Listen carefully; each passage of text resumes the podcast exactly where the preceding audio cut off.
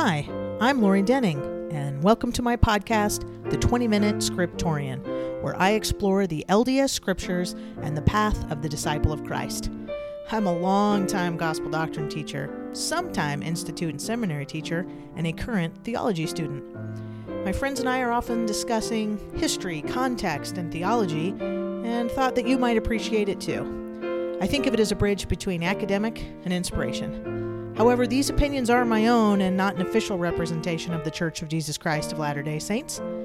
Thanks again for listening, and I hope this will be a blessing to you on the road to discipleship. Hey, Scriptorians, this is Lori, and we are continuing on in Come Follow Me for Hebrews. And we're jumping into chapters 3 and 4 today. And we've got a lot to cover. So today we're going to answer the question about uh, Moses and why is he referred to so much, as well as the challenge for us to enter into God's rest. All right, so let's jump in because we have a lot to cover, and it is some great stuff this time, Scriptorians. So we left off on the last two episodes uh, talking about the book of Hebrews and who it was written to. And as you recall, it is written to first century Christians who probably came from a Jewish background, and hence the name Hebrews. And here the author is going to remind us about uh, just to really not fall back in our old ways, to not go back on maybe a lesser road or something that was we had so much more opportunity, so much more potential. And that is very applicable uh, to us today. So let's jump in and uh, let's see what he's going to say. All right, I am in. Uh, let me go back over to the English Standard. English Standard in Hebrews 3. And these are really short uh, chapters, by the way. So it's. Let's jump in, verse 1. Therefore, holy brothers and sisters, you who share a heavenly calling, consider Jesus, the apostle and high priest of our confession, who was faithful to him who appointed him, just as Moses also was faithful in all God's house. For Jesus had been counted worthy of more glory than Moses, as much more glory as the builder of a house has more honor than the house itself. For every house is built by someone, but the builder of all things is God. Now, Moses was faithful in all God's house as a servant to testify to the things that were spoken of later, but Christ is faithful over God's house as a son.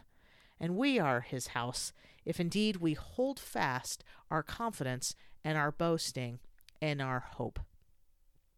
So the author here is telling us that Jesus is greater than Moses. And, and I don't think he's trying to say that Moses was bad or that the Old Testament is bad or anything. He's he's building on what the people believed at the time and maybe what their temptation was is to go back to that what they were comfortable with and such a strong belief in, in how uh, Moses was. Uh, so there he's saying, hey, you know, he, as great as he was, Christ is the great high priest of our confession, he says, of our testimonies, of our belief. And and just as great as Moses was, Christ is all the better, right? And so he's not just a servant like Moses, he's actually the son. And so he is is the greater. Then he continues on, therefore, as the Holy Spirit says, Today if you hear his voice, do not harden your hearts as in rebellion on the day of testing in the wilderness, where your fathers put me to the test and saw my works for forty years. Therefore I was provoked with that generation, and said, They always go astray in their heart. They have not known my ways. As I swore in my wrath, they shall not enter my rest. So this is where this little story is re- referring back to the Old Testament story of Moses and the Exodus and the Passover and the people in the wilderness. And what the author is assuming is maybe not quite like us is that this story is going to be just top of mind, that you would know exactly what the story and the big quote we just read, um, you would re- remember it. And we probably don't quite as well as they did back then. And so he's quoting back from the Old Testament. And he's, you remember the story of Moses? It's it's a great story, right? He is this kind of miracle baby. He's put in the little basket, and he uh, is saved miraculously, and then he grows up to come back and redeem his people. And so, as part of that, remember the plagues and all of that in Egypt. But in part of that, he comes back against the evil king of the world, Pharaoh, and he, uh, the last plague is the Passover And so at the Passover, they uh, take the sacrifice of the lamb and they are led out by God and they are saved and redeemed as being slaves. And then they wander in the wilderness. And how did it go when they were out there? Was it a great time out there in the wilderness? No, they didn't really do that well. So even though they had just come through this miraculous saving, including the Red Sea parting, they struggled. And they get to the promised land. It takes about two years. They take about a year at Sinai and take a little bit more and they wander and they get there and they send out some spies. And the spies head into the promised land and they come back and they say, What? They're like, Oh, this is crazy. We can't go there. We're going to get squashed like a bug. These are just giants and they're just going to crush us and only two of the spies come back and, and give an honest report. The rest are like, oh, we can't we can't go there. And these are the same people. These are the same people that were at Sinai, that were at the Passover, that were at the deliverance of Egypt and Pharaoh and the Red Sea. It's the same people. And yet they are struggling and they're saying, "Oh, I, I know we can't we can't go there. That's too scary. We we can't enter into God's rest into the promised land." And so he, uh, the author is referring us back to this story, and he's saying, hey, just like Moses, as great as that was, we don't want to be like those ancient Israelites. So anytime we tell these stories of the Old Testament, we're, we're, we're not just telling these stories because we're like, what a great story and how fantastic. it's to tell us that this story is the same story in our lives. And so, I don't know, let's liken that to ourselves. Is there a time when maybe we've witnessed great things? When we've been part of God's great deliverance? When we've been part of the Passover, where we've witnessed God's sacrifice, where we've partaken of the bread and the water, and we've said, I will remember him. And then we get to something we say, I don't, I don't know, that's pretty scary. Um, I don't want to go there or I don't remember what I was so strong about before. Um, of course, right? Of course. That's why it's such a great story, is because it's our story. Um, and if it maybe isn't our story today, maybe it's someone in our family or friends or our society, or maybe we need to take a long look at ourselves. But I think the story of Moses and the children of Israel is our story. And so Hebrews is reminding us, and the people then in the first century, that, hey, don't harden your hearts in rebellion. Remember when you were being tested in the wilderness? Remember when they were wandering around? And how he says, he says, don't don't put me to the test for 40 years when I was so provoked. And he says, they always go astray in their heart. And remember, your heart isn't just what you, uh, for Israelites, it isn't just where your feelings, but it's where your will and your mind. It's it's just your very self. So it's, hey, don't don't let your thoughts take you astray. Don't let your beliefs take don't take you astray. Don't let your will and your desire and your very inner selves take you astray. Um, you have not always known my ways, and he goes, ah, just you're not going to make it. So he he quotes that story, and then he goes on in Hebrews uh, chapter twelve or uh, verse twelve. Take care, brothers and sisters, lest there be any of you of uh, an evil, unbelieving heart, leading you to fall away from the living God but exhort one another every day, as long as it is called today, that none of you may be hardened by the deceitfulness of sin. For we have all come to share in Christ, if indeed we hold our original testimony. Oops, my screen went off. We hold our original confidence firm to the end. As it is said, Today, if you hear his voice, do not harden your hearts in rebellion. For who were those who heard and yet rebelled? Was it not all those who left Egypt by Moses and with whom he was provoked for forty years? Was it not those who sinned, whose bodies fell in the wilderness? And to whom did he swear that they would not enter his rest? But to those who were disobedient. So we see they were unable to enter because of unbelief. So why why is he saying that they didn't believe? He's giving us a caution.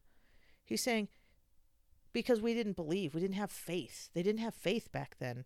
Don't let that happen to you. Don't harden your heart. Keep the faith. And he says, and I love him, he says, you know, strengthen each other. Strengthen each other. Oh, let's go on. Chapter 4. Um, Therefore, while the promise of entering his rest still stands, let us fear lest any of you should seem as if you have failed to reach it. For good news came to us just as to them. But the message they heard did not benefit them because they weren't united by faith with those who listened. For we who have believed enter that rest, as he has said, As I swore in my wrath, they shall not enter my rest. Okay, so what is he what is he talking about with this rest and whatever? Um, it's an old term. So think back.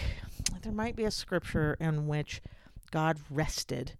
It might be, yep, right in chapter one of Genesis, right at the end of the creation, there is a rest. And so there's this cadence of in the first day, right? There's a morning and a night of the first day, and a morning and a night of the second day. And God creates the lights, and He creates the firmament, and He creates the uh, oceans, and then He creates the creatures that live there and the plants, and then the people. And on the last day, He it doesn't it doesn't have a night. It's still a rest. It's still His day, and He He stops, and He rests, and and that rest I think is kind of a couple of things, right? It's not just this stopping, but it is uh, God's presence. It's all the goodness that was in the Garden of Eden, all the goodness that could be somewhere uh, with God. And so he's inviting us back into his presence. Was it the promised land? Could be, right? Could be for the Israelites, but I think it's something greater. He's saying, and that's what this author's saying. If it's still today, it couldn't have been the promised land. It has to be something greater this rest, this invitation to enter back into all the goodness that God has for us. Is it heaven? I, I again, I think it's a little bit bigger than that, uh, or just it's not that easy to answer. I think it's bigger. I think God's rest is the peace that we can have now and the peace that we can have later. And and the author here is telling us that don't be like the Israelites and stiff necked, right? don't be um, unfaithful and disbelieving, but but believe, right? Have faith, and don't fall back into those old complaining ways. Remember, uh, remember the faith because it's worth it's worth it to have peace today, and peace uh, later in God's rest. We enter back into God's rest, back into that seventh day. Um, and so he is going to tell us how do we get there? How do we get there? So he says, um, let's see. He, he's still trying to convince us that today is the day that we could still enter the rest. It wasn't just the promised land. Um, but he comes on in about verse 7.